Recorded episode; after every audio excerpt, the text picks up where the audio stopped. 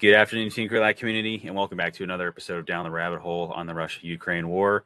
Uh, so your host here, Major Ian Brown, Operations Officer at the Krulak Center, and we welcome back Dr. Yuval Weber, our Russia SME, after what was a pretty sleepless night because uh, Mr. Putin decided that he was going to have some big news breaking, but it didn't break until the wee hours of, uh, for us anyway, our time.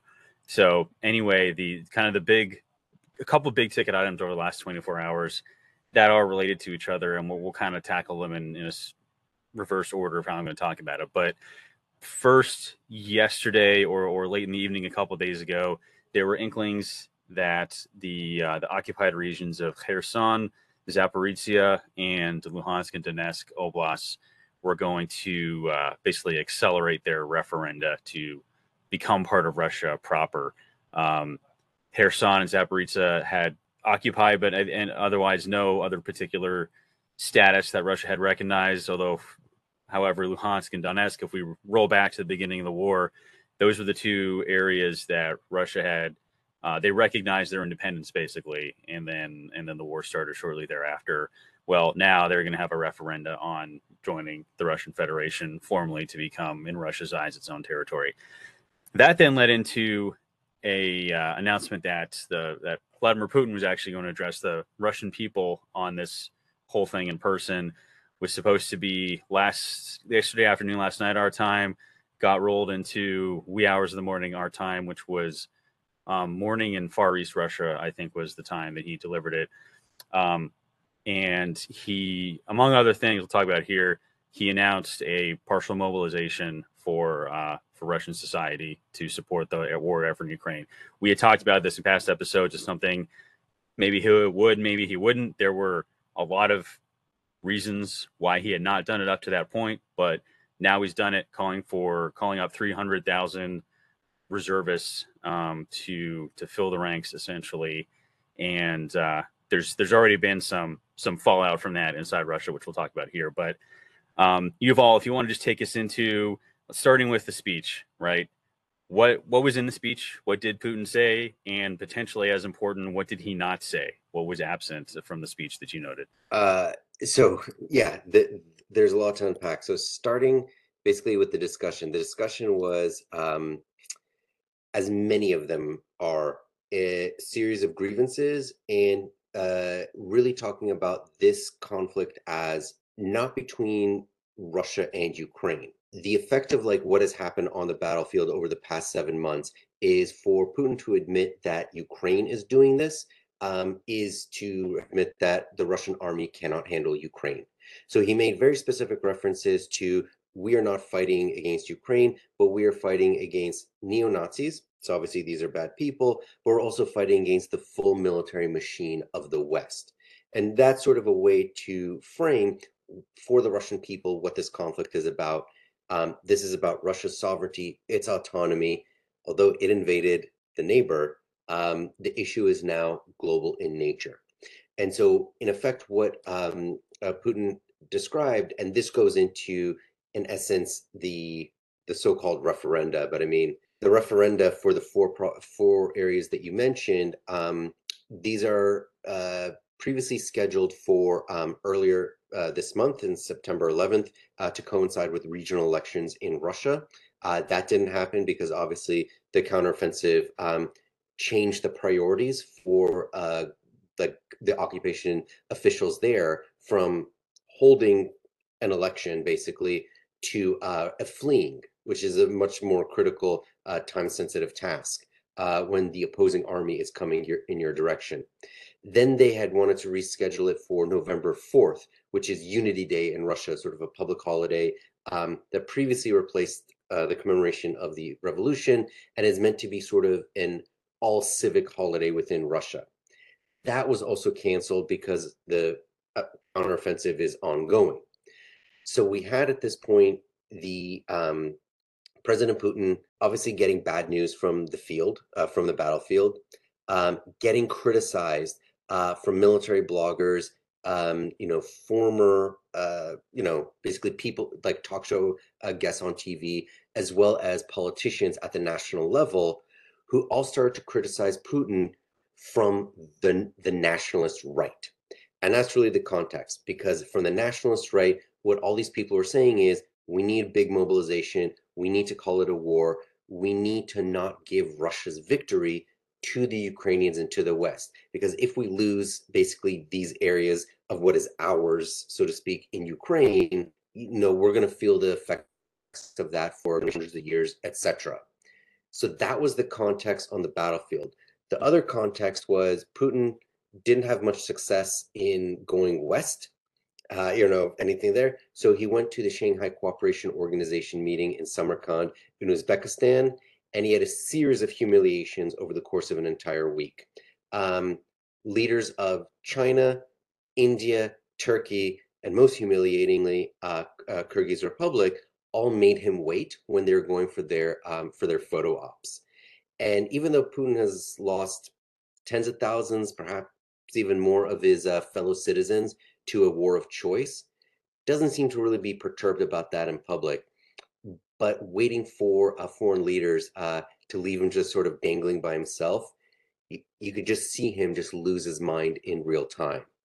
Um, fighting between Armenia and Azerbaijan, uh, he wasn't able to do very much about that. And the foreign ministers of those countries actually went to New York uh, ahead of the UN General Assembly meeting uh, to broker their ceasefire talks there with Secretary of State Antony Blinken. This followed a visit by Nancy Pelosi to Armenia, which supported uh, to support Armenia and in its fight against Azerbaijan. Uh, and even though Armenia is part of Russia's you know collective defense organization, Tajikistan and Kyrgyz Republic, also both members of the Cooperation of Secure the Cooperation Security Treaty Organization. Um, they're both members, which is Russia's version of NATO.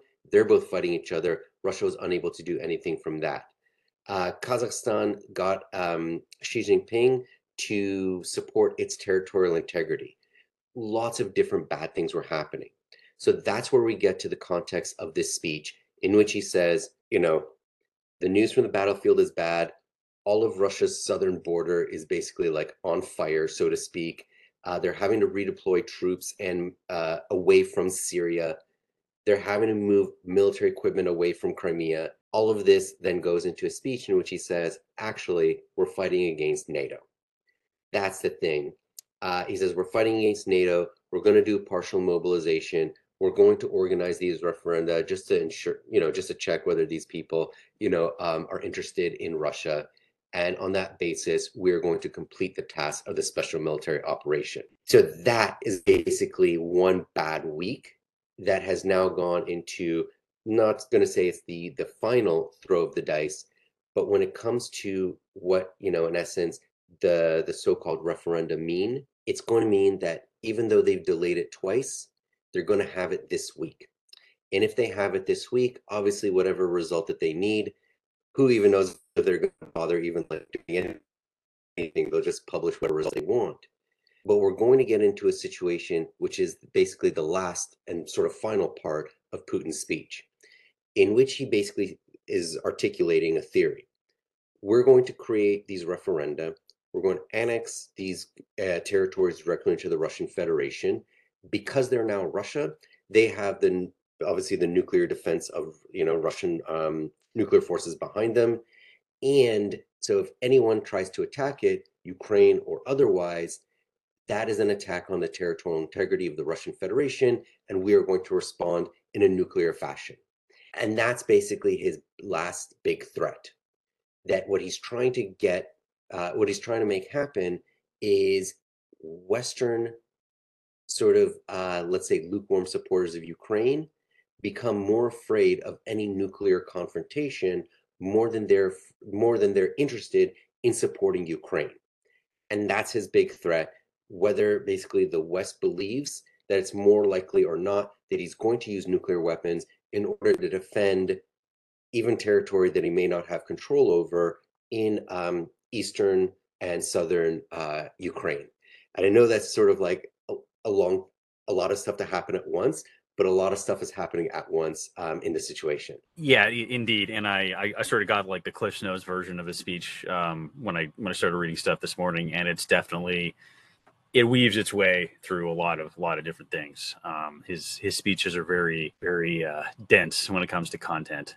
Um, all right. So I, actually, I, I, omitted one thing as well that uh, that also happened in the last uh, 24, 48 hours. Um, aside from the speech and the news of the referendum, but that was also news from um, sort of preceding the speech from the Russian Duma that they were starting to put in some new legal frameworks when it came to uh, a number of things, to include uh, protesting against the war effort, uh, dodging the draft, and then um, uh, there were additional um, additional things that kind of went more after um, soldiers who were already in uniform to include something that in the in the U.S. side we would call it stop loss, but basically for your mm-hmm. contract soldiers who have a six month contract, um, you are now you are now in indefinitely, basically um, until the until the conclusion comes or death takes you. So, um, so this and there was some speculation about what you know, kind of who the legal framework was aimed at, you know, before we got the news of mobilization. But what, what are your what's your take on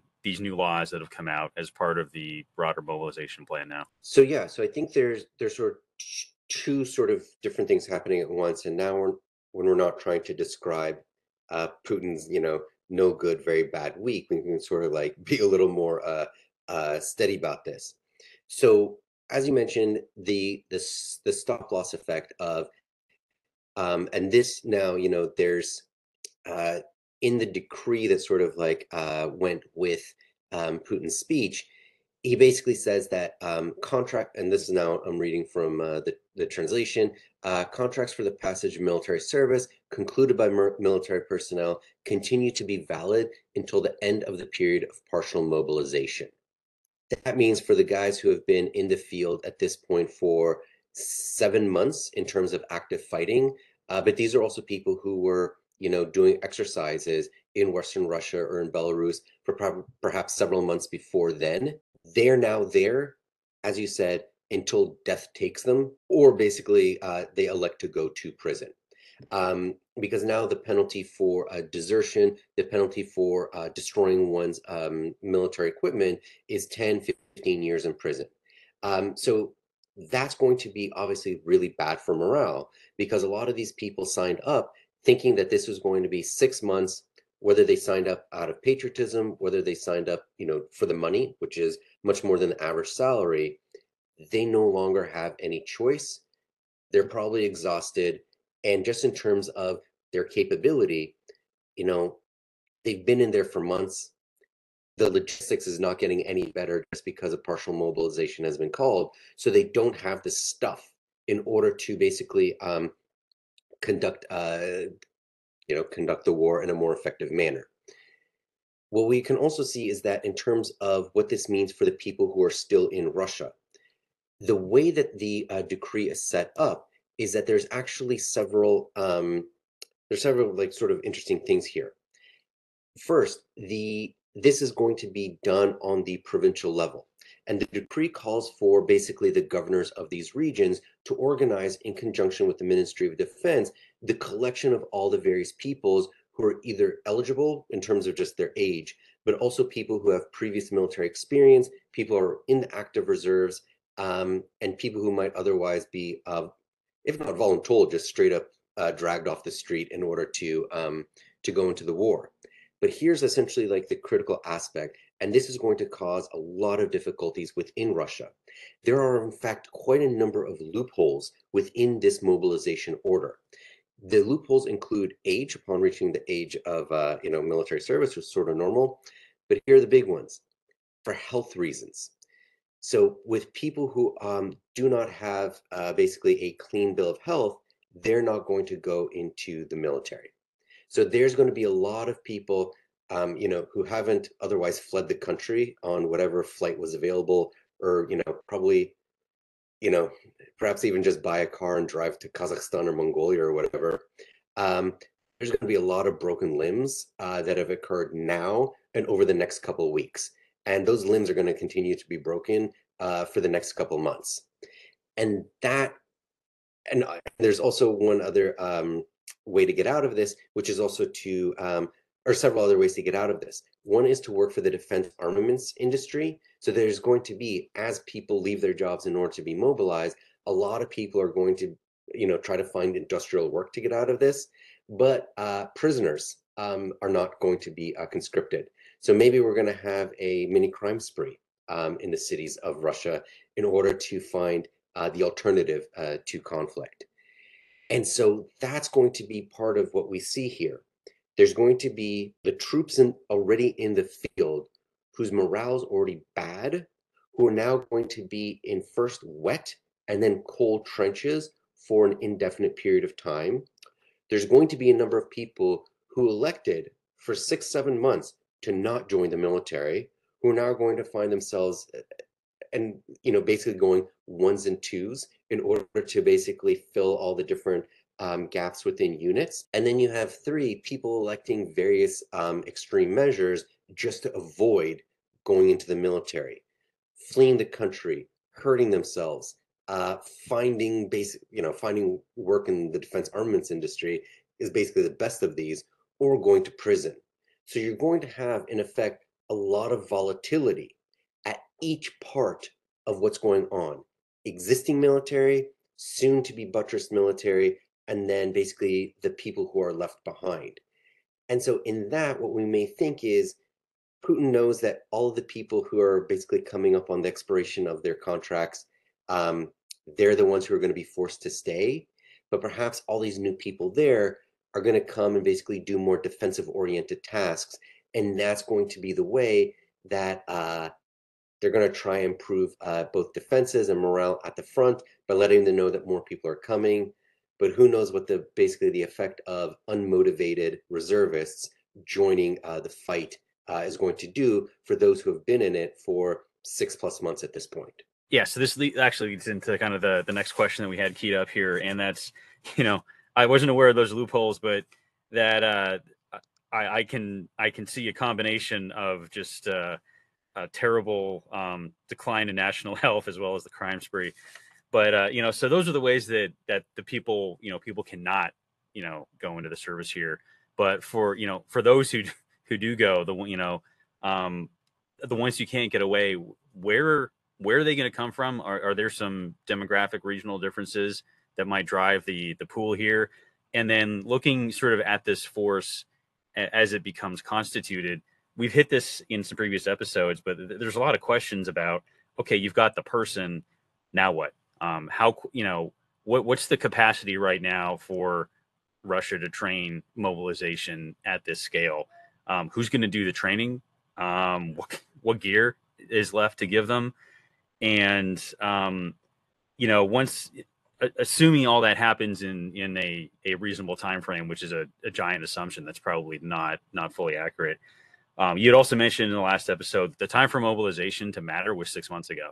So now we're looking at you know from from flash to bang another potentially six months before these three hundred thousand who could not you know find a way to shoot themselves in the foot or go to jail wind up at the front what what does what impact does this have um, for the near term trajectory of the war? So in terms of the near term trajectory it's not going to do very much at all for the reasons that you you mentioned. It, it takes a long so it takes a long time to train people to be effective. Now it could very well be that their thinking is that they anticipate you know once in essence the the weather starts turning colder. And I simply do not know. I mean, the Ukrainian military has done a number of basically things uh, bordering on the miraculous uh, over the course of this war, but it's unknown to me right now. And perhaps if you know, like, you know, share um, what their cold weather training, what their cold weather capabilities are. Um, let's assume for the moment that the both the Ukrainians and the Russians are anticipating that as of September 21st, right now, the fighting in terms of like intensity that we've seen is going to continue for another let's say month six weeks maybe uh, two months at the most given sort of like the weather. Then they anticipate war of attrition uh, and basically people hunkering down for the winter. The the best possible ver- scenario for the russians is that they basically they have whatever they have in the field they're going to basically get the next couple thousand perhaps uh, already active reservists to the front in order to basically support defensive uh, warfare at that point, train people over the winter, and then basically when the fighting season resumes in spring, that's when basically all these people will be able to relieve the forces in the field. That's the best possible scenario. the other issues is obviously, as you said, um, also if the Ukrainians have cold weather capabilities, then basically we're in a very different position as is. But obviously, the Russians have really bad problems with not just training, as what we've seen their performance in the field, but the logistics of getting people to the front properly equipped, properly motivated, and basically doing combined arms and all that. They don't have the stuff and they don't know how to use it. So it doesn't really matter that they don't know how to use it because they don't have the stuff that they need. So basically, you know, time is a flat circle in, in that sense. And that is basically like why the mobilization is not going to make much of a difference right now, because it doesn't basically recreate um, all of the um, you know train hubs that have been captured by the Ukrainians. It doesn't change the fact that the Ukrainians are systematically uh, bombing every train line and bridge that the Russians need in order to get supplies to the front in an efficient manner, which is forcing the Russians to bring all the stuff that they need to the front by truck, which is also what the Ukrainians are um, basically firing at uh, nonetheless. So again, in terms of changing what's happening on the battlefield right now, not much. Is so that's what makes me think, just like not being like a mobilization expert, is that this is the thing that they think will basically tide them over for maybe a month or two, allow the winter to basically hit more or less a pause and then come back in spring. Great. And uh, well, I mean, it's not great, but um, no, that's uh, that's kind of what I thought you would get into because, as you said in the last episode, you know, there's a lead time to all of this. In in terms of the cold weather operations, I, I don't want to get too off into sort of speculation here, but I do know that in the last set of uh, of aid from the U.S. at least, cold weather uh, cold weather gear, you know, personal personal stuff was part of that package specifically. So, um, you know, they're gonna they're gonna get you know U.S. cold weather tops and bottoms and boots and gloves and I'm sure all that stuff. And um, you know, I don't want to overstate the impact of clothing on operations overall, but I, I can say from personal experience, we make some pretty good stuff. So um, um, I, I, I don't. I, I wouldn't. I would be much more worried as a Russian soldier about you know basic stuff like frostbite and hypothermia from my personal equipment than I would be uh, for for what we're giving the Ukrainians. And then I again, I don't want to get this is sort of my Jayla's personal opinion here, um, speculation, but um, I feel like the, uh, there uh, a lot of talk about you know the, the, impact of cold and winter on that area, and it, you know certainly historically it had weather is a factor, general winter, right?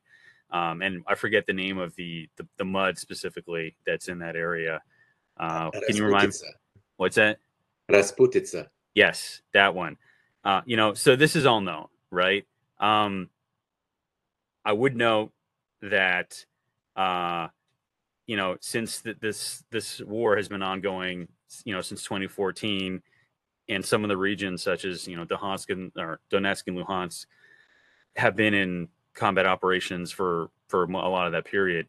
It's not like the Ukrainians don't know um, or don't have have exposure to you know full on combat winter operation. I mean, the intensity may be higher now, but they have fought in the winter.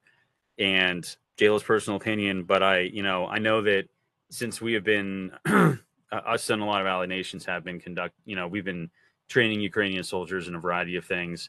We have some partners and allies who occupy northern regions as well. So there's certainly a a a depth of practical knowledge that you could draw on to talk about cold weather, you know, combat techniques. And, um, you know, do they just do both sides hunker down for the winter? I, I don't know. Um, but I would imagine that, you know, based on that lead time that we just talked about, there's, I don't, I don't know that the Ukrainians would, if, if they didn't absolutely have to, that they would stop their, their operational tempo for counteroffensives because they could be 300,000, you know, bedraggled and emaciated souls you know, coming wearing paper shoes six months down the road. But say they do start coming, right? You have a window of opportunity where they're not there yet. And um, you still want to affect things on the battlefield. And that includes, you know, any any effort by Russia to freeze the conflict in the places that they already occupy. You know, whether or not the, the referendum go as planned, facts on the battlefield matter. Like what good is a referenda if you don't own that place anymore?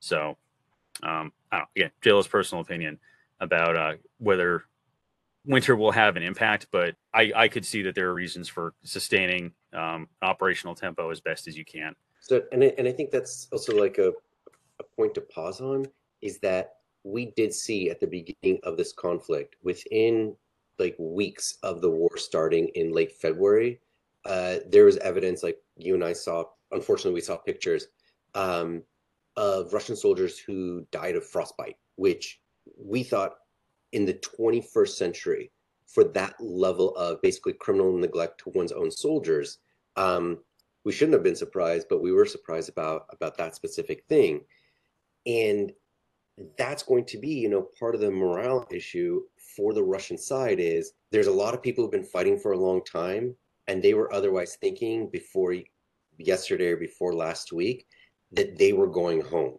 and now they're not allowed to. The people coming in are the people who don't want to be there. So that's part of it. And you know, one of the sort of curious things about the uh, the decree that um, that uh, that Putin um, you know issued at the time of his uh, speech is that one of the points there's 10 points in like the, the thing so point number seven it just says for for military use basically you know the the russian euphemism uh, for classified. And in that regard we don't know basically whether it's when you ask about demographics who's going to do this we don't know if it says like which regions need to provide the most you know in terms of like the the, the numbers which military occupational specialties they're looking for the most. But we do know that there's in essence a lack of just about everything and so what is it that these people are going to do in terms of being able to change what's happening um, on the battlefield if and when basically the Ukrainians don't stop fighting. They don't stop trying to liberate their own territory. And even if Russia says this part of the country now belongs to us, from the Ukrainians responding by some version of that's essentially your opinion, you need to enforce that. And if you think that basically nuclear extortion is going to get us to stop fighting, well, then that becomes, in essence, a much bigger geopolitical issue. And on that note, we have seen over the past couple of weeks when President Biden, President Macron, like lots of other Western leaders, have very clearly said that their support to Ukraine is not going to decline. Um, and in particular, like President Biden has said um, to you know Putin through his you know interviews, not to use nuclear weapons because if the use of nuclear weapons is in order to hold on to territories that are gained by basically territorial conquest or annexation. That opens up a Pandora's box of basically the next century of conflict.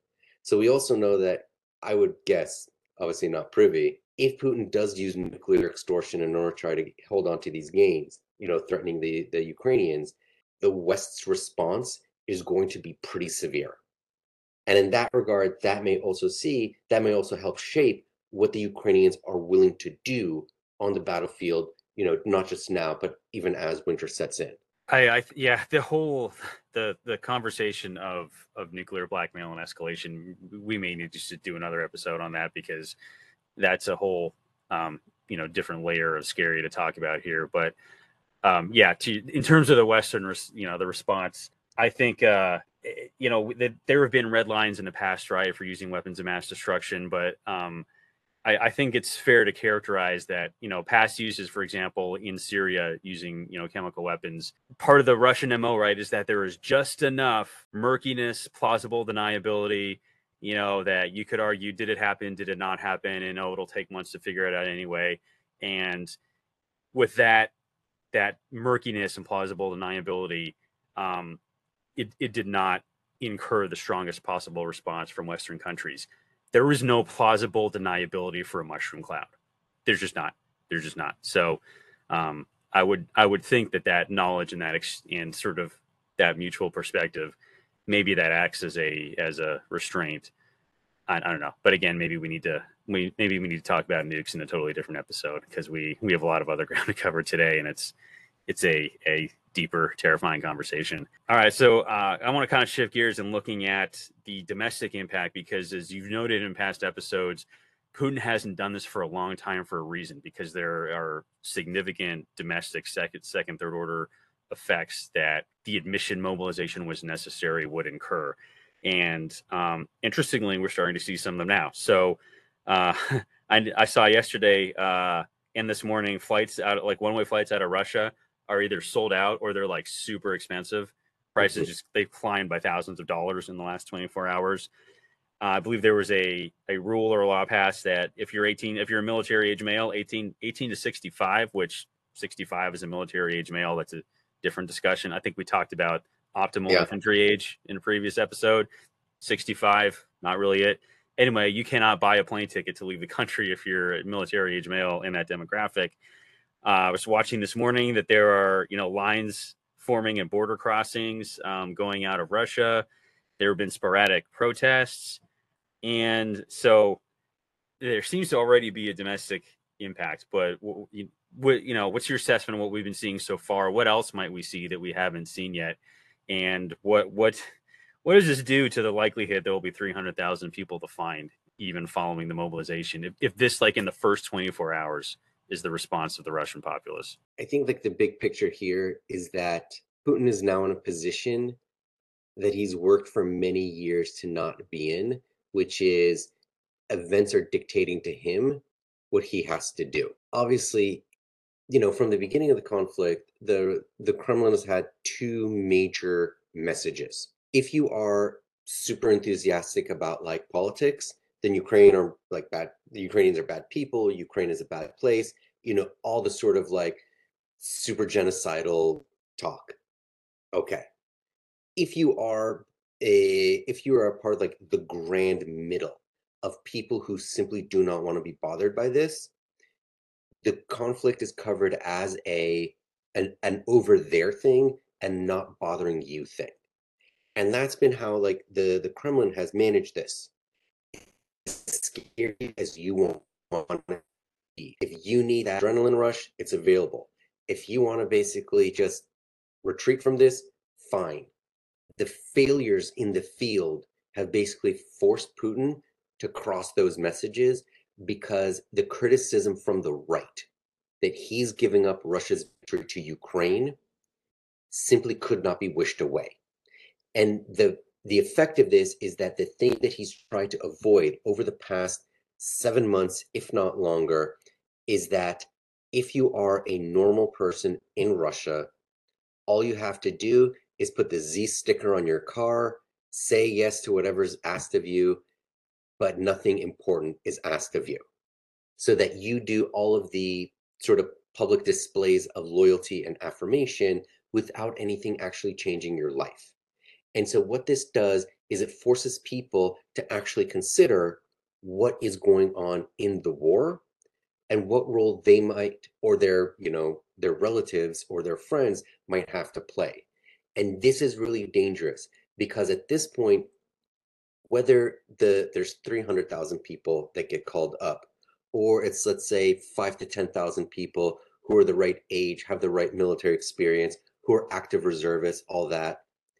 If they, if it's only a small number, and they're unable to actually turn the tide of the war, and there are more and more images of Ukraine winning on the battlefield, that forces Putin into ever more desperate uh, decisions.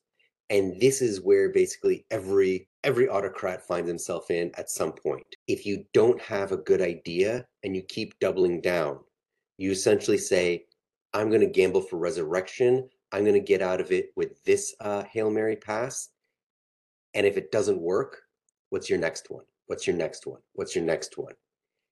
And that's essentially where I think the people in Russia are more concerned. Not concerned that, you know, like, am I like the person who's going to go have to fight? But if this doesn't work, what is going to be asked of me in three months? What is going to be asked of me in six months? And it's that fear of the future that is bringing people onto the streets, getting people to flee the country. You know, whatever the effects on our the national economy, you know, that's for somebody else. But when people don't have a clear idea of what the plan is and basically what success looks like in a reasonable fashion, that's when they start to freak out. And that's going to be where the Russian state, at the same time that they're basically fighting a foreign war, are going to have to police even more aggressively an entire population at home. And that's going to constrain state capacity just everywhere. Indeed, and as you were saying that, I I uh, I don't want to say that we prognosticated too much, but I I think it was back in in the very early days of the war, even when there were some sporadic protests, and you you had talked about the more aggressive policing. I think we had, we had discussed, you know, at what at what point does your your state policing machine just become a monster that's eating its own tail? Because you know, do you you want to you want to keep the you want to crack down on the entire country to to motivate the others, right? Well, how do you how do you fight a war? How do you keep the lights on? How do you keep the wheels of industry turning when you put the whole country in jail? Like eventually, you're going to run out of people to put in prison and then to fill all those other spots too. And and what happens then? And uh, yeah, I don't I don't think there's a clear picture of that at all. All right, uh, a couple other things we want to hit while we still got time here, and uh, this kind of circles back to our our less the the politics, but maybe some the impacts of other other dynamics in life that can still influence what's going on. And we're going to revisit our our Russian pop star, who I think we've talked about a couple times now. and uh, yes, so you know we mentioned a couple episodes ago she might have you know snuck one in on one of the Russian state media you know news show hosts because he didn't look too good on one of his interviews. Um, but I think it was the day the day before yesterday, my timeline is right.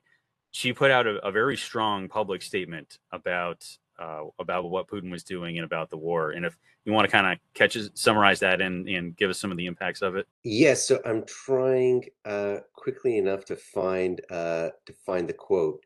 But what she says, so in short, whether whether I can find it quickly or or not, is her husband. So Russia has this foreign agent law, and so the foreign agent law um, basically means that anytime you make any sort of public statement or you interact with anyone, you have to let them know that you're a foreign agent. And obviously, this makes you sound like a spy. So Alla Pugacheva and her husband Maxim Galkin, um, Maxim Gal. So also, who is this woman? Why is she like an important person? The way that I, I've described it is basically like Dolly Parton. I've also seen it described as like Edith Piaf for like French people. Um, but if you had like Dolly Parton and maybe and like Oprah, so someone who's like who transcends time and space. She's been an extremely popular person for 50 years. She has like millions of followers on all social media. She's had, you know, prizes from the Soviet state going back to like the Brezhnev years. This person is an institute herself. She's also had like several husbands. She's a very colorful person, super talented her latest, and I, sort of maybe like Elizabeth Taylor in a sense, like her latest husband. Her latest husband is also like a super popular entertainer. And he's been super hard against uh, this war and the effects that it has on both Ukrainian people and Russian society. And so he was placed on this foreign agent list. So she came out with an Instagram statement, which is basically like, you know, the how people talk these days, and said that she wants to be placed on this list too, saying that this war is bad for society. This war is basically grinding up the lives of basically like the young people for the illusions of the very few. And it really came into, you know, the old phrase of it's a rich man, it's a rich man's war, but a poor man's fight. That's what she pointed to. She didn't mention anything about Ukraine or Ukrainians, you know, a little more sort of careful or circumspect compared to her husband. But what she did was she identified that what this is is a war, and what this war is doing, it's going to break Russia in the end. So obviously, within hours, she was placed under investigation. That will proceed um, apace. But in a certain sense, this was by far the most popular person in Russia to come out against the war.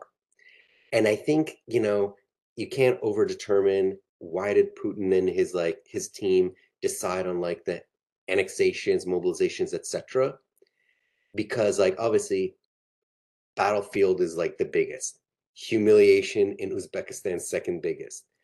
But the idea that people could then say if Alla is against it, it then goes against in essence the the thing that the Kremlin's wanted over this entire conflict, which is for people who are not participating to just give the thumbs up, put the Z, you know, lapel on their uh, Z pin on their lapel, and just ignore everything. If the most popular entertainer in the country suddenly is uh, coming out against it, how many more people could that motivate to basically not support the war? And so that's just part of the mix of what's going on right now in terms of basically the the public sentiment within within Russia. Yeah, yeah, I think maybe uh, I, we may need to have a little segment here or mini segment where we just we kind of follow her status and see what she's up to because um, maybe as a as a bellwether, I don't know, it'd, it'd be something worth devoting some attention to, especially if she's already crossed the line. You know, there's no takebacks. I would think she's crossed this line. Um, no reason not to sort of speak her mind from now on. Um, yeah, you know, as as long as you can avoid any windows in the process.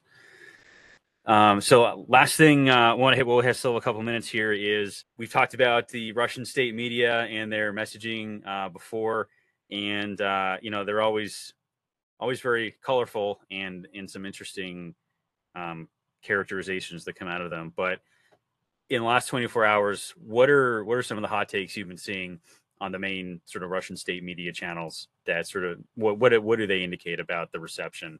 of this mobilization? Oh, super hot takes from Russian talk shows are, you know, this is the game changer. There's been several game changers before, but this is the one because this is Russia finally, after seven months, getting serious about fighting, which is the only, you know, arrow they have in their quiver. Nuclear extortion. That's the thing. So, um, hot takes this will make uh, the West basically uh, give up support to, uh, you know, its uh, proxy Ukraine, and therefore Russia is going to basically fulfill all the objectives of the special military operation. Uh, the supranationalists um, are super enthusiastic about the usage of nuclear weapons because at this point there is that portion of Russian society, and particularly, you know, like the, these like super hardcore uh, fascists who are interested in the genocide of Ukrainian people. Like that is like their their main thing. Um, and obviously the the enthusiasm that you know this mobilization, you know, sort of echoes of 1930s here and of Stalin times, is that this is going to be the opportunity for society to come together, and those who don't come together are going to meet uh, basically the jackboot in their face, uh, the riot police taking them away, and that basically all the dissidents, traitors, and uh, weaklings will be identified uh, for who they are. So you know, sort of the the cleansing of the body politic um, is another sort of like strong, uh, strong fascist uh, talking line. But that's where basically Russian talk shows are right now.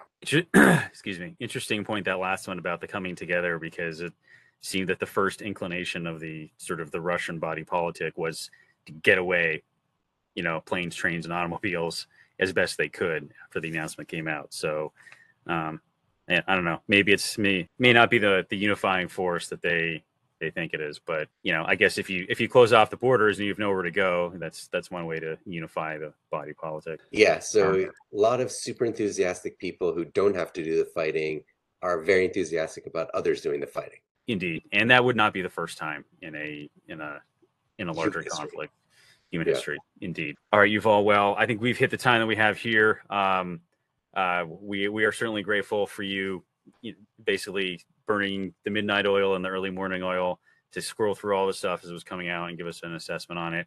And as, as always, uh, tempo will dictate when we do these things, but but uh, there's a lot to watch right now, a lot of different things in motion, and it's only been the first 24 hours since Putin finally took this step he'd been putting off for months. So we'll be watching. What a week uh, the day has been. Yes, there where there's some phrase about there's like you know decades where weeks of history happen, and then there's weeks where decades of history happen, and yeah. you know I, I don't know if we've hit quite that level of hyperbole yet with this particular development. Um, but you know it, it is significant because it, we talked about it a lot. It's something he did not want to do.